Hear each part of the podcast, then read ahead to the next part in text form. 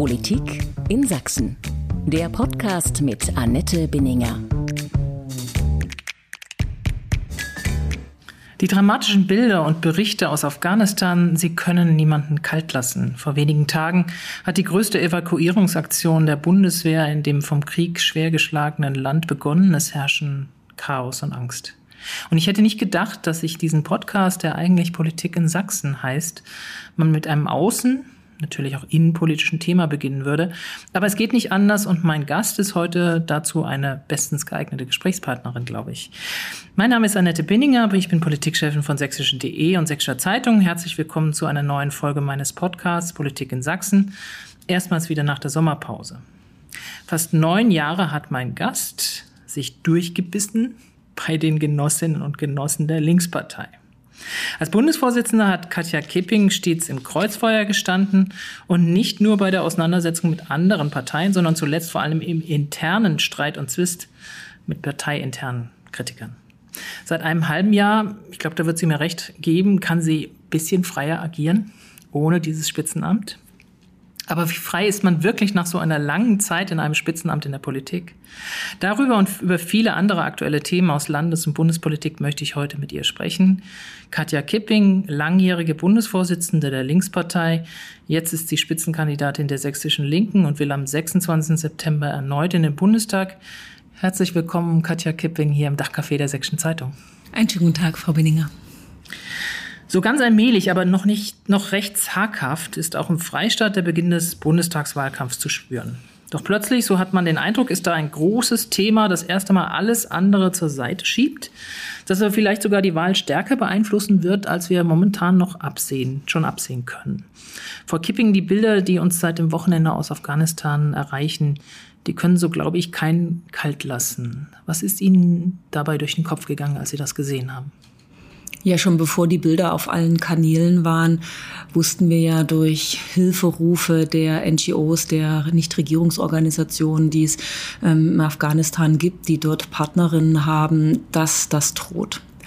Und ich habe mich erinnert, die Tage an eine Bundestagsabstimmung im Juni, also noch vor der Sommerpause, wo ähm, wir als Linke und die Grünen gemeinsam sozusagen dafür gestimmt haben, dass die Ortskräfte, also jene Menschen, die der Bundeswehr vor Ort in Afghanistan geholfen haben, sei es als Übersetzer oder anderswaltig, dass die rausgeholt werden, weil die Gefahr im Raum stand und eigentlich absehbar war, dass die Taliban alles übernehmen werden.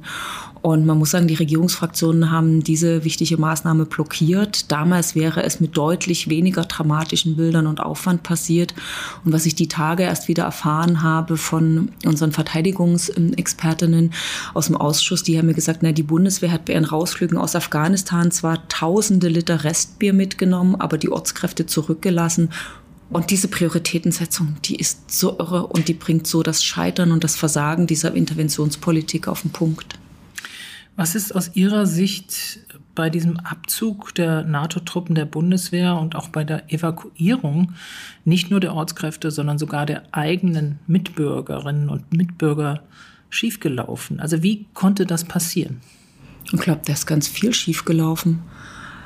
Also und äh, es muss, wir haben deswegen jetzt auch im Bundestag eine Regierungserklärung gefordert von Angela Merkel, aber auch Annegret Kramp-Karrenbauer als zuständige Ministerin äh, muss da dringend um für Aufklärung sorgen. Allerdings die akute Aufgabe jetzt besteht natürlich darin, noch zu retten, wen man retten kann. Deswegen ist das Hauptaugenmerk jetzt, ich habe mal gesagt, was es jetzt bräuchte, so eine zivile äh, Luftbrücke, um die Menschen, die man noch retten kann, rauszuholen. Also ähm, wir hatten ja immer Kritik an diesen Intervention, an dieser Interventionspolitik, aber ich habe das Gefühl, so planlos wie die ganzen letzten 20 Jahre da agiert wurde, war auch der Abzug. Also selbst äh, die US-Truppen sind anders vorgegangen und haben erstmal ihre Kräfte vor Ort, ähm, auch die ähm, afghanischen Kräfte, mit denen sie zusammengearbeitet, überhaupt erst mal rausgeflogen, um dann in Ruhe die Asylverfahren zu prüfen. Aber in Deutschland hatte man das Gefühl, dass es eine absolute ähm, Dominanz gab. Ja, ja, lasst uns all diese Probleme ähm, raushalten. Also ich will noch, noch mal in Erinnerung rufen, dass auch Armin Laschet ja noch bis vor ganz kurzem gesagt hat, nee, wir schieben weiter nach Afghanistan ab. Also quasi die Menschen zurück in die Hände, Hände der Taliban abgeschoben hat. Jetzt hat die Linkspartei eine lange Tradition, eine tiefe Überzeugung. Sie sagten es selber schon gerade, die Skepsis gegenüber Militäreinsätzen aller Art, gerade auch im Ausland. Ähm, Ich könnte mal so fragen, ist der Abzug der Amerikaner und damit auch der Bundeswehr die richtige Konsequenz in dieser Situation jetzt gewesen? Auch wenn man generell, so wie die Linkspartei, gegen diese Auslandseinsätze ist. Weil das, was jetzt kommen wird, heißt ja auch beispielsweise für Mädchen, für Frauen, eigentlich das Ende aller ihrer Träume, die sie mal in den letzten Jahren vielleicht angefangen haben zu träumen.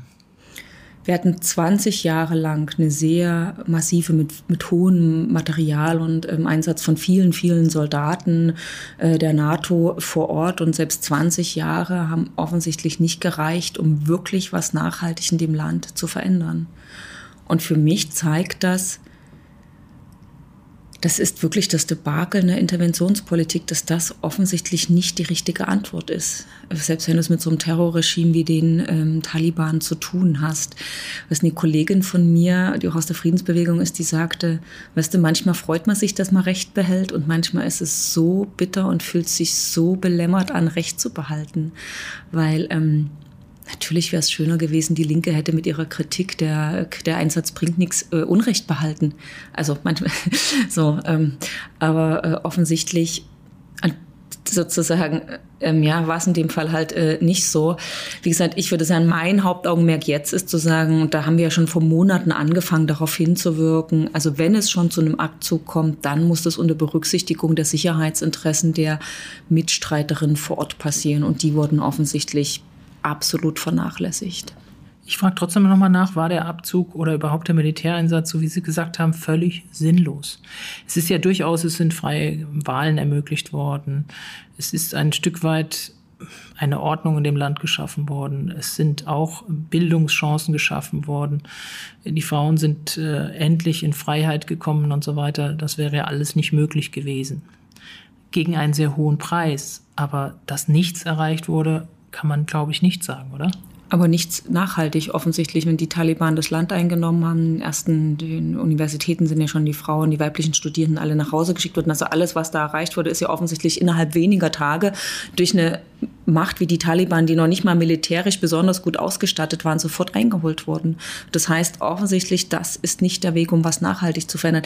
Ich habe auch nicht die absolute Superlösung, aber ich will nur noch mal schauen, was vielleicht gerne vergessen wird. Ich habe neulich ein Bild aus ein, ein Foto aus dem Jahre 1978 gesehen. Das ist das Jahr, in dem ich geboren wurde und es war ein Bild aus Afghanistan, wo Frauen in normalen Mändeln, in Kleidern in die Straßenbahn einsteigen, offensichtlich auch auf dem Weg zur Arbeit sind. Das war alles, bevor die CIA angefangen hat, die Islamisten dort ähm, stark zu machen. Also man muss vielleicht insgesamt sagen, dass geopolitisch Afghanistan missbraucht wurde als Spielball auch unterschiedlicher geopolitischer Akteure und insgesamt in den letzten Jahrzehnten hat sich der Westen an Afghanistan versündigt und immer wieder Dinge falsch gemacht. Und die Art, wie jetzt der Abzug gelaufen ist, das war nochmal die Krönung der Rücksichtslosigkeit. Wir sind bald am 9-11-Tag, 20 Jahre danach. Das war mal einer der Auslöser für dieses, äh, was wir jetzt sozusagen an, an Scherben dort sehen. Äh, war es falsch im Nachhinein, äh, diese globale Allianz gegen den Terror zu schmieden, es zu versuchen, dort auch Terrorismus einzudämmen? Also dem Terror entgegenzutreten ist unglaublich wichtig. Dafür muss man wirklich sehr genau schauen, welche Maßnahmen können wirken. Maßnahmen, für die ich immer geworben habe, ist zum Beispiel, es muss eine internationale Zusammenarbeit geben mit sämtlichen Finanzinstituten und seinem muss ähm, die Geldströme äh, zu terroristischen Organisationen komplett ähm, austrocknen. Das ist ein äh, Punkt. Zum Zweiten äh, Stopp ähm, sozusagen von Waffenexporten, die am Ende dann wieder in die Hände von terroristischen äh, Gruppen laufen, ist eine Maßnahme. Eine andere Maßnahme ist schon auch den Hegemoniekampf aufzunehmen aufnehmen. Ähm, und ähm, das heißt auch entsprechend womöglich dort, wo es geht, ähm, Investitionen um, um dagegen zu halten, weil natürlich der, die Terroristen auch davon profitieren, dass sie sich mancherorts dann als die äh, Sozialkraft präsentieren. Ähm, ich will nur mal sagen, wenn man wir haben mal nach 15 Jahren Krieg gegen den Terror Bilanz gezogen. Die Zahl der weltweit aktiven Terroristen ist dadurch nicht kleiner geworden im Ergebnis äh, des Krieges gegen den Terror, sondern er hat sogar zugenommen. Und unser Eindruck war, dass es eher terroristischen Organisationen, so wie er geführt wurde, noch neue Mitstreiter in die Arme getrieben hat. Weil halt ähm, jede ja, jeder Einsatz, jede Bombe, die dort ähm, das Leben von Zivilisten gefordert hat, sofort ähm, deren Ange also nicht alle, aber hat natürlich sofort wieder auch terroristischen Organisationen äh, neue Mitstreiter in die Hände gespült. Also er ist gescheitert, der Krieg gegen Terror. Das muss man jetzt in aller Nüchternheit Bilanz ziehen, auswerten und sich neu beraten, äh, wie man dem Terror entgegentreten kann. Auf eine welche nachhaltige Art und Weise. Welche Alternative sehen Sie denn da? Ja, die Maßnahmen, die ich jetzt genannt habe, die wirken vielleicht nicht so stark wie mit der Faust auf den Tisch hauen, aber mit allen äh, sozusagen die Geldströme zu Terrororganisationen komplett ähm, unterbinden, sicherstellen, dass die keinen ähm, Handel betreiben können zum Beispiel. Ähm, und ich finde, man muss auch, äh, wenn man darüber redet, muss man auch sagen, dass NATO-Mitglieder wie Erdogan ähm, ja eine engste Komplizenschaft mit terroristischen Milizen haben und am Ende sogar noch womöglich äh, äh, sozusagen von NATO-Seite die unterstützen unterstützt werden. Also da gibt es einiges im internen Agieren klar auszuwerten. Die Linkspartei ist immer entschieden für einen NATO-Austritt Deutschlands eingetreten. Auch die neue Linksparteispitze hat jetzt auf, äh, auf eine Bedingung oder von Robert Habeck für ein gemeinsames Regierungsbündnis den Verbleib in der NATO nicht zu, zugestimmt. So. Da gibt es gar keine Chance. Da gibt es auch kein Reinkommen künftig. Ich finde, wenn man verhindern will, dass wir sozialökologische Mehrheiten haben, um die dringenden Aufgaben, die sich jetzt stellen, Klimakatastrophe abwenden und die soziale Spaltung überwinden, wenn man das verhindern will, kann man machen, dann müssen alle drei Parteien voneinander Demuts- und Unterwerfungsgesten abfordern. Dann kann ja die Linke fordern, die SPD muss sich für Hartz IV entschuldigen, ähm, Grünen kann man auch sagen, müsste sich auch für Hartz IV entschuldigen und die SPD sagt, werft ihr mal vor den Wahlen eure Grundsätze über Bord. Diese Rituale, damit hat ja das fortschrittliche Lager viele, viele Jahre enorm viel Zeit und Energien verschwendet. Jeder hatte gute Gründe dafür. Ich würde sagen, dass wir klar für Abrüstung stehen ähm, und klar für eine Friedenspolitik und Entspannungspolitik Politik. Ähm, das ist unser Grundsatz, dafür stehen wir. Und wer von anderen Parteien verlangt, seine Grundsätze vor Wahlen über Bord zu werfen, der meint das nicht ernsthaft. So, ähm, dass man, dass man natürlich, wenn man dann zusammenkommt zu Sondierungsgesprächen und Koalitionsgesprächen und man hat unterschiedliche Meinungen, ähm, muss man mögliche Kompromisse finden. Das kann auch heißen, zum Beispiel, um mal einen Punkt zu sagen,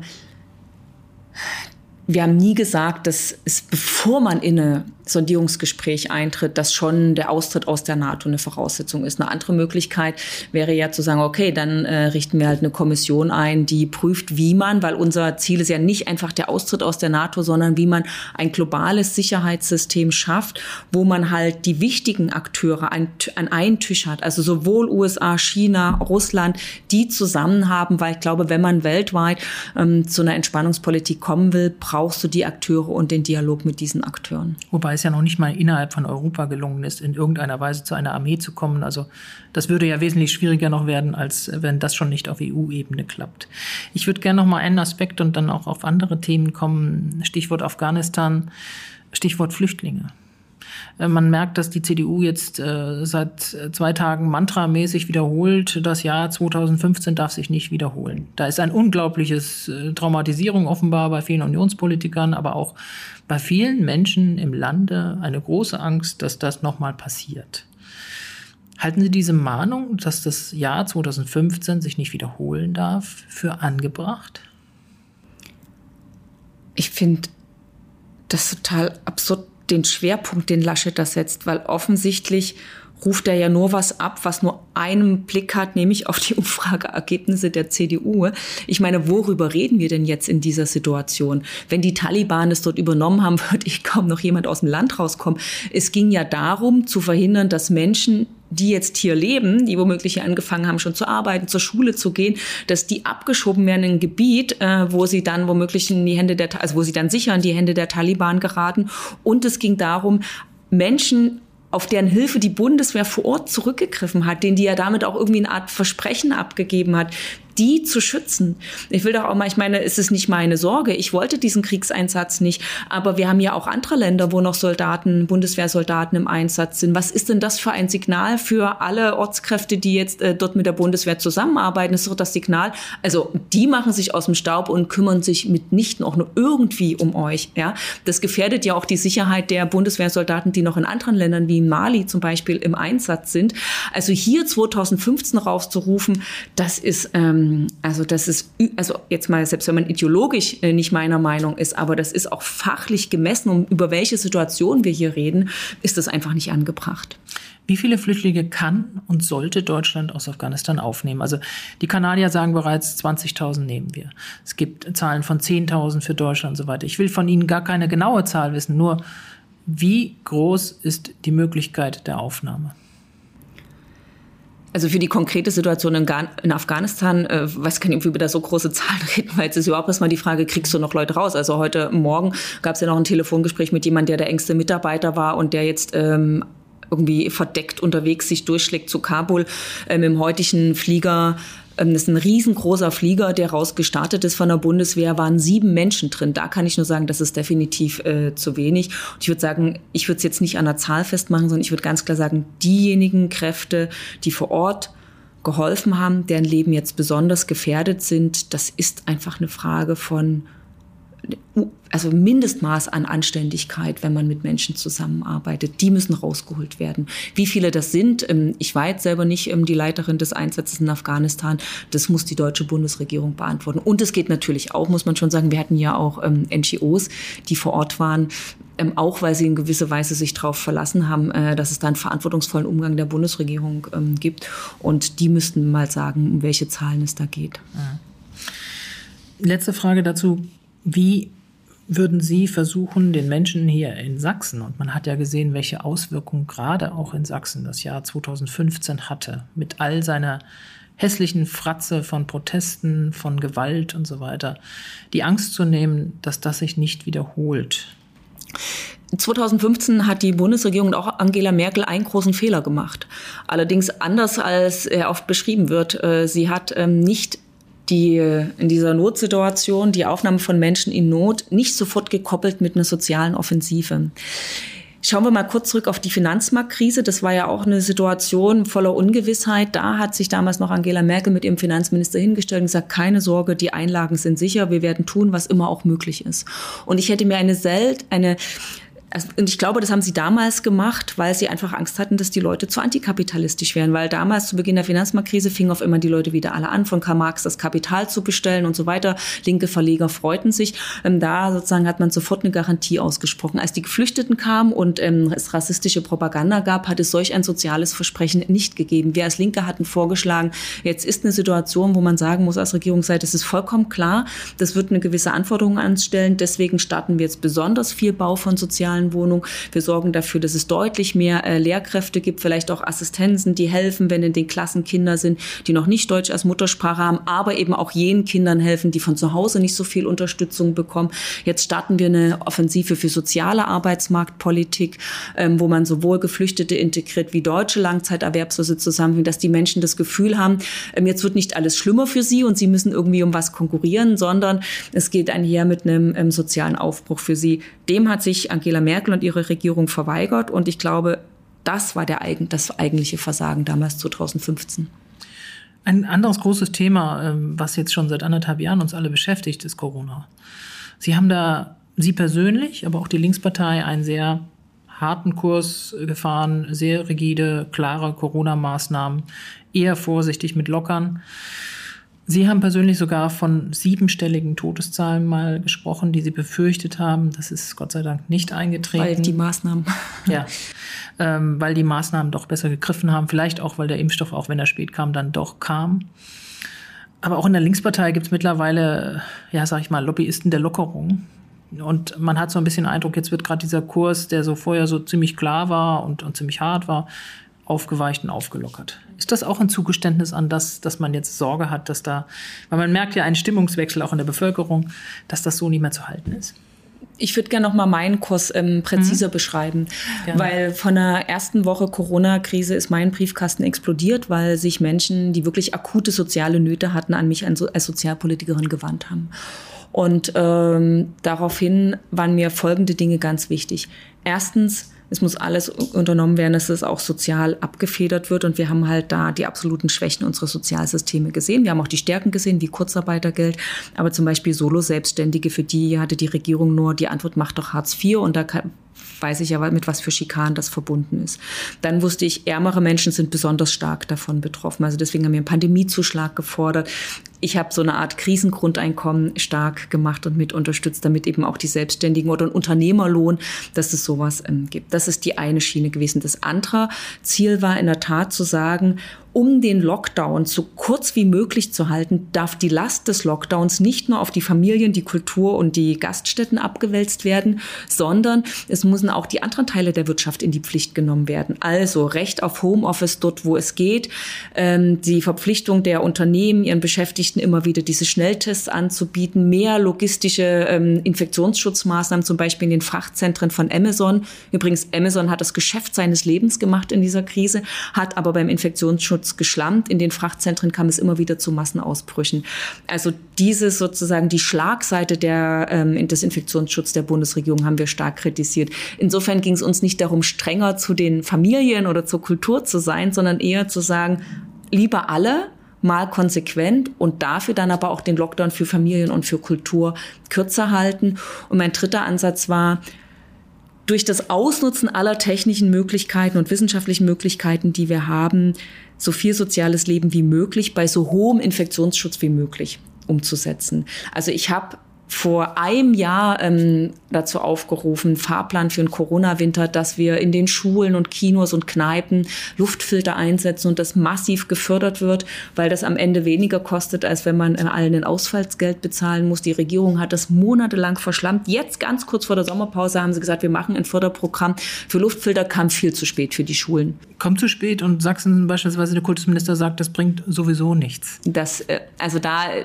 sozusagen habe ich einen anderen Kenntnisstand, gibt ja auch verschiedene Untersuchungen. Die sind kein Allheilmittel, es muss trotzdem ab und zu gelüftet werden, aber du könntest das Lüften auf jeden Fall reduzieren. Oder die Schnelltests viel stärker und schneller zum Einsatz ähm, bringen. Das hätte ähm, einiges an Druck rausgenommen und einiges an Einkommensbußen ähm, weggenommen. Das war unser Ansatz. Und ich würde sagen, das ist ähm, auch ähm, heute die, Posi die Position, die wir stark machen. Und natürlich ähm, muss man sagen, jetzt dies ist das große Ziel von uns, dass alle möglichst, die wollen, möglichst schnell geimpft werden. Und dazu braucht es aber auch eine andere Kommunikation. Wäre dann doch die Impfpflicht das Bessere gewesen? Wir ja. haben eine Impfpflicht gegen Masern, eine wesentlich. Ja, aber diese Impfungen haben eine längere Geschichte und eine längere Erprobungszeit. Das ist, ja. ähm, also da sind wir uns in der Partei, soweit ich weiß, alle einig. Wir wollen in dem Fall, wir wollen eine richtige Impfoffensive, also ich habe das mal genannt, Impfgerechtigkeit, Impfen to go oder ein Kollege von mir hat von Impfsommer gesprochen. Ich bin ja selber in dem Pandemie-Corona-Ausschuss, da haben wir auch alle Expertinnen zusammen gehört und die sagen, es gibt halt Milieus oder Gruppen, Stadtteile, da kannst du nicht mit dem klassischen Kommunikation, dass du in Leitmedien ein bisschen Werbung machst und dann erreichst du die. Da musst du zur Not Multiplikatoren ansprechen. Da musst du es in einfacher Sprache oder vielleicht auch mal einer anderen Sprache ähm, rüberbringen. Da musst du ähm, dorthin gehen, wo die Menschen sind. Du wirst nicht einen Hardcore-Impfgegner, dessen ganzen Leben darum greift, gegens, kreist, gegens Impfen zu sein, überzeugen. Aber es gibt viele aus Bequemlichkeit, aus einer gewissen Unsicherheit.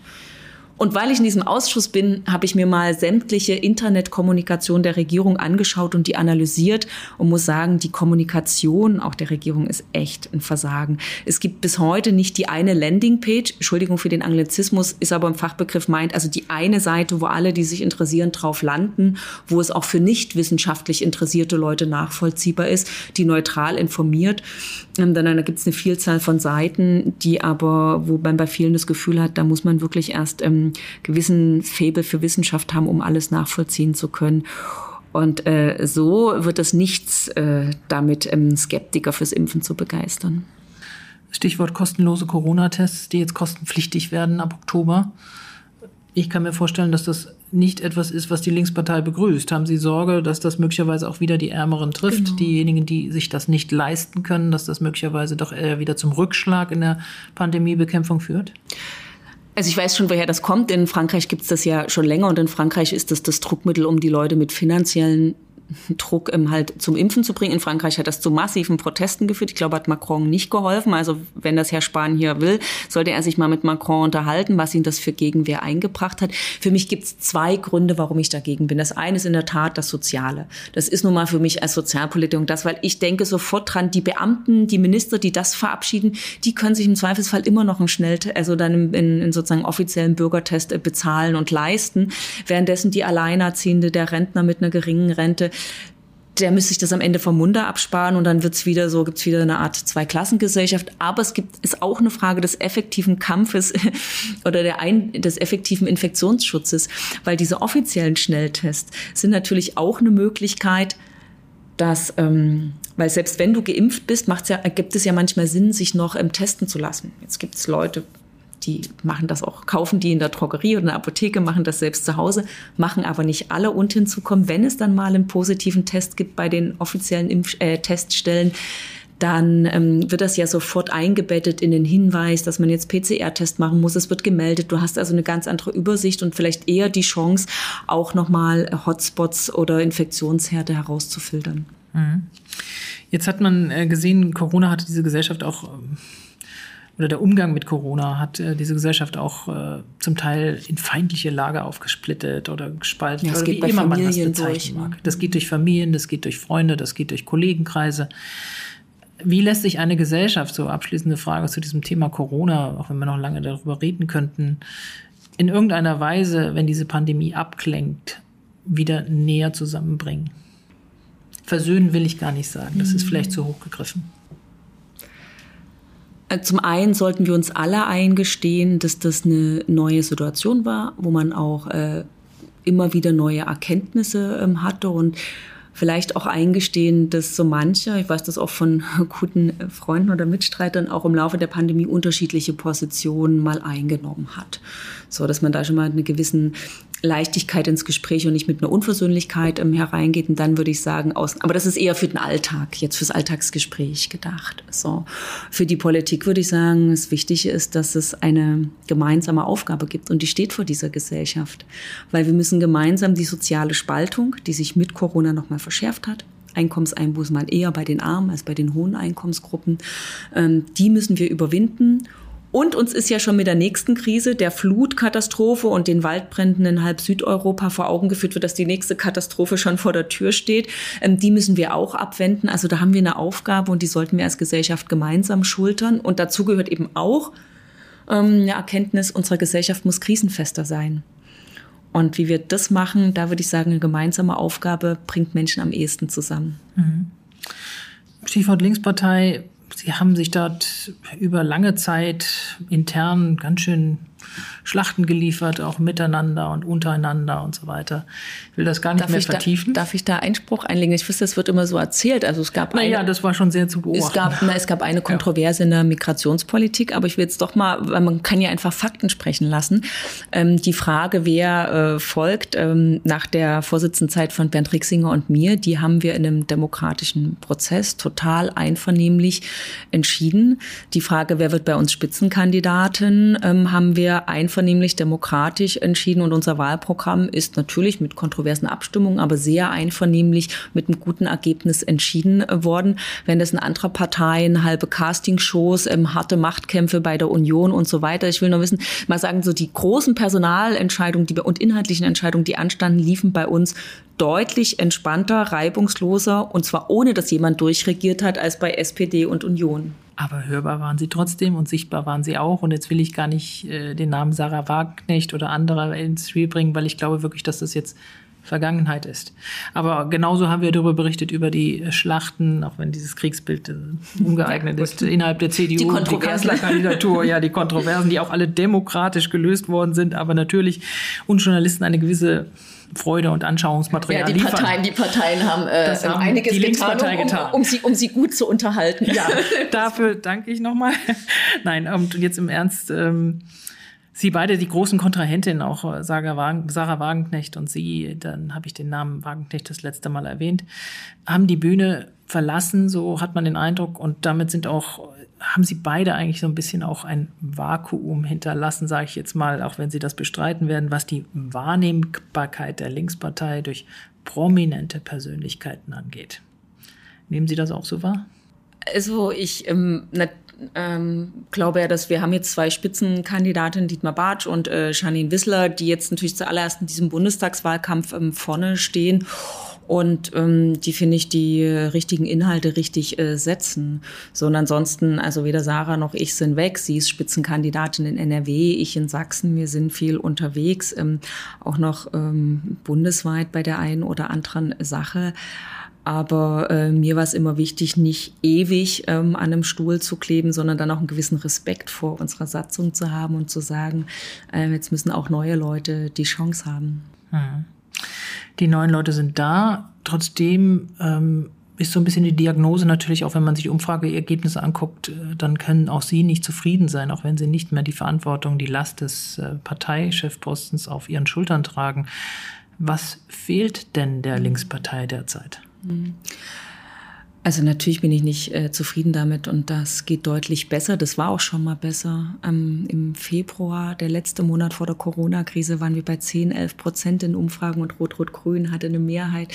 Das war so, ich dachte so, jetzt kann der Wahlkampf eigentlich beginnen. Dann kam die Corona-Krise und das natürlich erstmal haben ganz viele Oppositionsparteien an die ähm, CDU damals äh, verloren. Und dann war irgendwann im Raum, nachdem klar war, Angela Merkel, die werden, die Leute werden Angela Merkel nicht beibehalten gehalten, hat alle im Wahlkampf nur interessiert, wer folgt auf sie.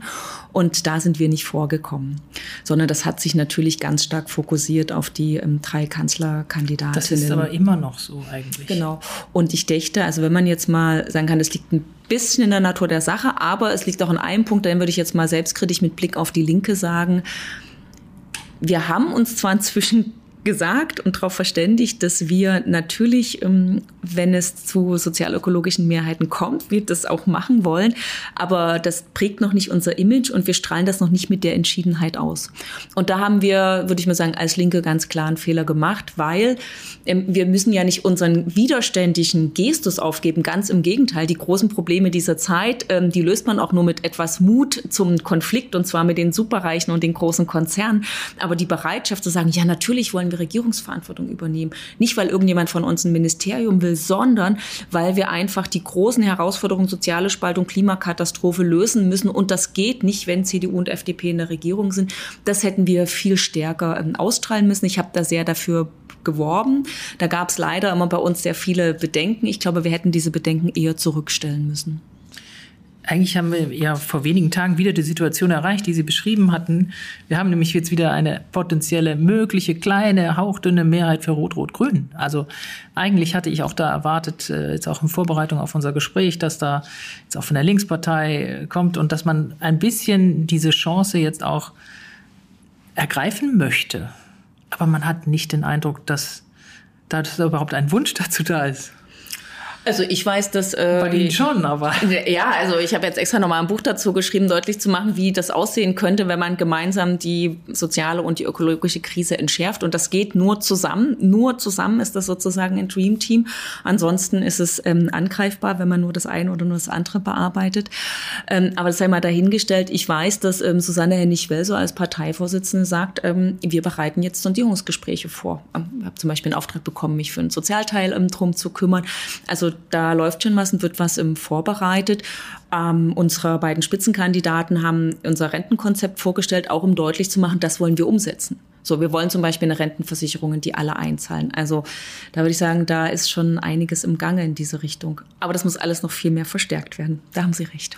Also in der Öffentlichkeit merkt man das noch nicht so richtig. Bei der SPD hat man den Eindruck, dass sie selbst von sich überrascht ist, dass sie auf einmal Aufwind hat. Ja, ich glaube, es ist übrigens was ganz Spannendes bei diesen Umfragen passiert. Wissen Sie, ich habe vor paar Jahren angefangen, sehr vehement für neue linke Mehrheiten, Rot-Rot-Grün zu werben. Da haben am Anfang viele, auch bei den Medien, so mich angeguckt, als äh, ob ich irgendwie die Grundrechenarten nicht beherrsche. Ich habe gesagt, nee, ich kann schon noch im dreistelligen Bereich einmal rechnen, auch Kopfrechnen.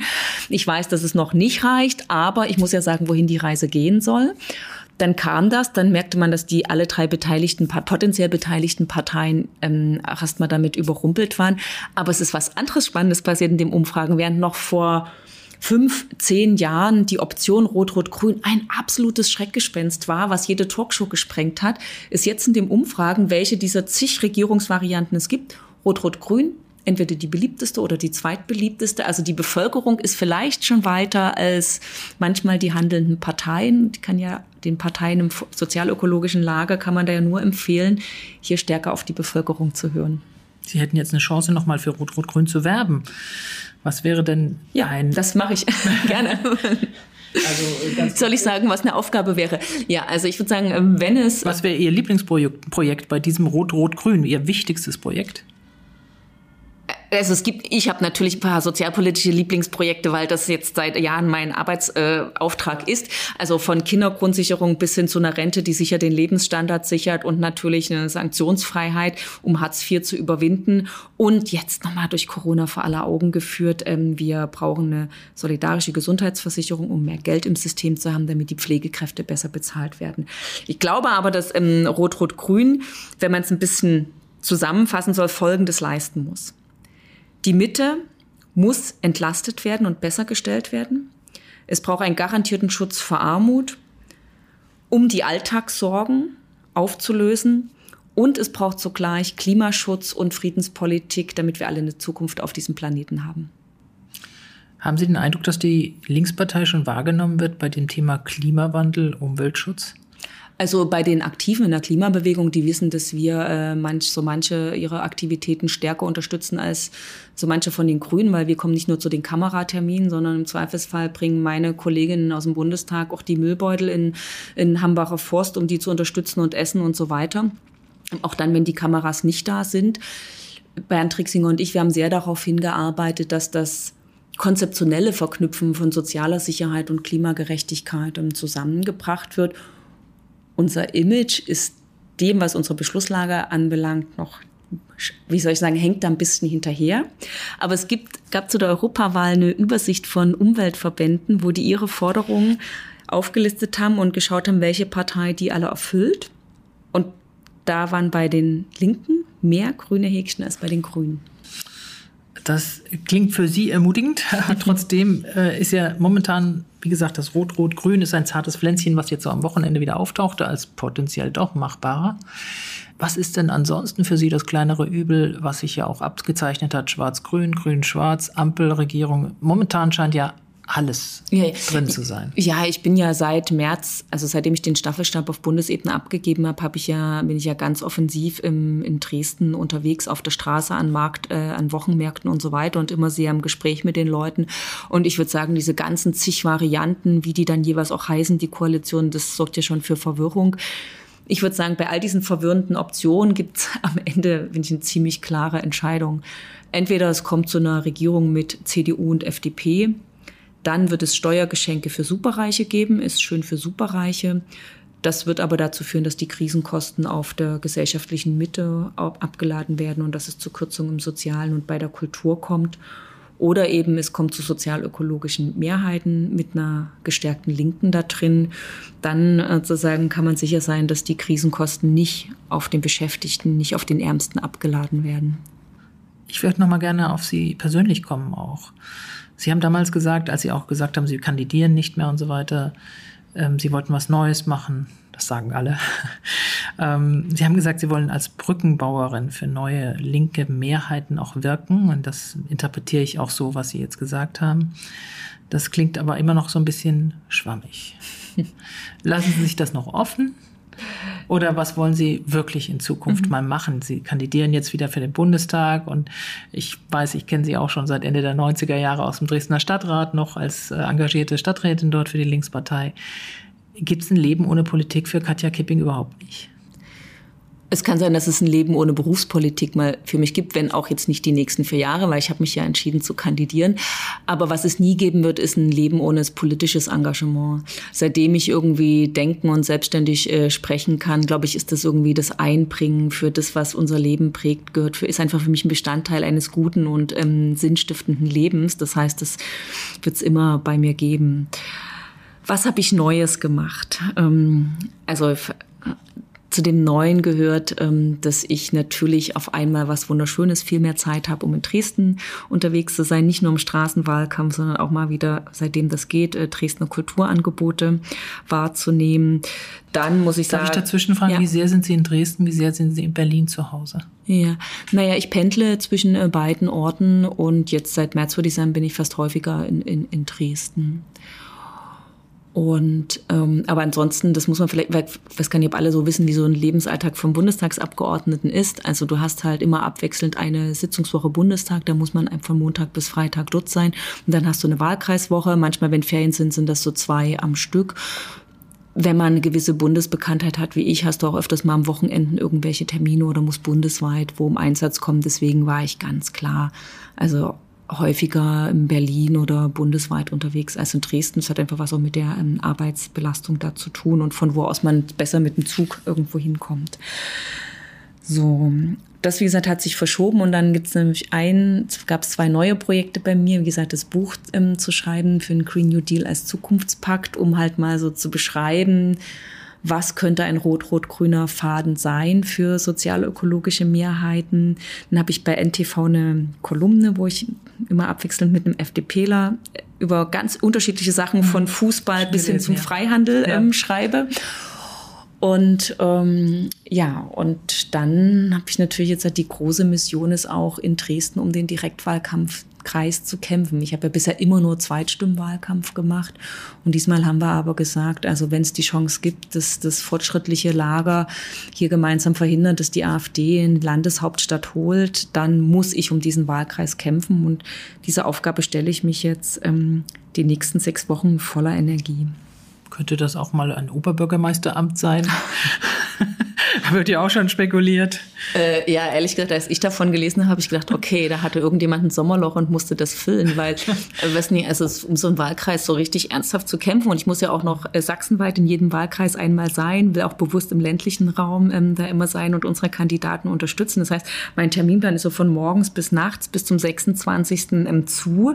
Wenn es dann gut läuft und zu Sondierungsgesprächen kommt, mehr ich mich voll da reinstürzen, um das Sozialkapitel auszuhandeln und das ist so, so, so weit reicht jetzt mein Denken und Plan.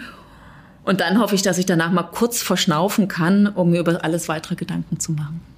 Aber Sie schieben das auch so ein bisschen vor sich her, hat man immer den Eindruck. äh, Ja, jetzt das habe ich ja- ich ja- zu machen. jetzt habe ich ja jetzt eine- haben Sie ein Projekt für vier Jahre erst. Genau, ich habe ja das, fix. also Ja. als Politikerin kannst du ja, Ja. eh nicht komplett für, für, für Jahrzehnte planen, weil ähm, du bestimmst ja nicht alleine die Umstände, unter denen das passiert. Das ist vollkommen klar. Ich habe mich ganz bewusst entschieden, mit dem, was ich kann ähm, und äh, auch mit dem, was ich an Bekanntheit habe hier in Dresden, ums Direktmandat zu äh, kämpfen, in Sachsen im ländlichen Raum unsere Direktkandidatinnen zu unterstützen und natürlich alles zu tun, damit wir jetzt nicht vier weitere verlorene Jahre für soziale Gerechtigkeit und Klimaschutz haben. Also es ist schon ziemlich klar, wo die nächsten vier Jahre sind, weil es mein Einsatz ganz klar für Dresden als Wahlkreis und für eine Sozialpolitik im Kann Bund. es sein, dass Sie es auch besonders schwer haben, sich nochmal zu überlegen, was anderes, was Neues zu machen? Weil Sie im Grunde genommen mit Anfang 40 alle Spitzenämter schon durchhaben, die andere erst mit Mitte 60 schon gehabt haben. Das ist eigentlich, das finde ich wiederum eigentlich eine ganz schöne Situation. Ich habe nicht das Gefühl, ich verpasse jetzt irgendwas, wenn ich nicht noch das mache. Ich glaube, es gäbe noch ein paar Ämter, die offen wären, aber da ähm, schauen wir mal. Nein, also Klassischerweise wird dann jemand auch in dem Sinne irgendwann dann angeboten, Vorsitzender parteinaher Stiftung oder sowas. Aber das, das sowas ist nichts für Sie. Oder doch vielleicht. Ja, jetzt nicht in den nächsten Jahren, aber in der Tat, ich habe ja nie einen Hehl draus gemacht, dass ich mich auch für äh, linke Wissenschaft und äh, linke Theorie interessiere, auch wenn ich eher immer eine war, die, wo das eingreifende Denken das Entscheidende ist, also eher geschult an Antonio Gramsci, aber das ist jetzt nicht das, die allererste Aufgabe, die ich in Angriff nehmen will. Genau. Gut. Und ach so, und doch noch ein Punkt vielleicht. Ich wusste ja, als ich war ja damals die jüngste Parteivorsitzende, als ich das wurde. Und als ich aufhörte, war ich irgendwie mit 43 die dienstälteste Parteivorsitzende Deutschlands. Äh, so ganz interessante Spanne. Und da war mir schon klar, wenn du in so jungen Jahren so ein Spitzenamt machst, das ist, da geht's in deinem Leben nicht immer noch weiter und noch höher. Und das muss es auch gar nicht so. Haben Sie Was- bedauert, irgendwas versäumt zu haben in dieser Zeit, weil das so rastlos steil nach oben ging? Und Ja, ich habe natürlich immer gefühlt so zwischen 120 und 200 Prozent äh, gegeben, was wie mir wichtig war, weil da wollte ich nicht irgendwann bedauernd zurückgucken, was viele männliche Politiker in Spitzenpositionen gemacht haben, sagen, oh wie schade, ich hatte keine Zeit für meine Kinder. Da habe ich immer gedacht, okay, das kann man hinterher dann immer bedauern. Ich wollte das nicht haben, deswegen habe ich sehr darauf geachtet, Zeit für meine Tochter zu haben, weil, das sage ich jetzt, wo die äh, neun Jahre alt ist, äh, das gibt dir niemand zurück und jedes Alter ist anders und unterschiedlich und ich habe das bewusst auch gemacht für mich selber, aber weil ich auch fand, man muss in der Politik andere Standards setzen. Das geht nicht, dass nur Menschen in der Politik Spitzenämter einnehmen können, die quasi die komplette Familienarbeit auf andere Leute abwälzen, weil dann fehlt eine Perspektive in den entscheidenden Positionen und das, darüber habe ich sehr viel gesprochen, auch mit Leuten in anderen Parteien und ich glaube, wir haben ein bisschen auch die politischen Standards in der Richtung zum Positiven verschoben. Mhm. Ich habe noch zum Schluss hin jetzt zwei Sätze, die Sie bitte vervollständigen. Mhm. Spontan, Super. Ich liebe es, wenn man Spontanität abgefragt wird. Ja, okay, gut. Ich hoffe, Sie Sätze kennen Sie noch nicht. Den einen, äh, den frage ich immer, obwohl ich kann mir die Antwort vorstellen bei Ihnen. Wenn ich beruflich noch einmal ganz von vorne anfangen könnte. Würde ich nichts anders machen. Zweiter Satz zum Vervollständigen. Etwas, was bisher noch keiner über mich weiß, ist etwas, was ich jetzt hier nicht verrate, aber mal bei einem Glas Wein. Und vielleicht, wenn Sie bei einer meiner Veranstaltungen unter freiem Himmel in Dresden vorbeikommen, die finden Sie auf meiner Webseite. Ähm, ich bin jetzt im zig in allen möglichen Stadtteilen. Vielleicht verrate ich Ihnen auch was, was Sie noch nicht über mich wissen. Gut, das war jetzt noch ein Werbeblock für klar, den Wahlkampf. Jede Chance den lasse ich noch durchgehen. Das war Katja Kipping, die Spitzenkandidatin der Sächsischen Linkspartei zur Bundestagswahl im Podcast Politik in Sachsen. Danke, dass Sie hier waren, Frau Kipping. Danke für die Einladung. Sie hören schon bald eine neue Folge dieses Podcasts. Bleiben Sie gut informiert. Dazu empfehle ich Ihnen auch unseren täglichen kostenlosen Newsletter Politik in Sachsen, der alle wichtigen Infos aus und über Sachsen enthält. Bleiben Sie gesund und kommen Sie erholt wieder zurück, wenn Sie jetzt noch im Urlaub sind. Spätestens Anfang September startet der Countdown für die Bundestagswahl. Wir hören uns wieder. Bis dahin, herzlichst, Annette Binninger.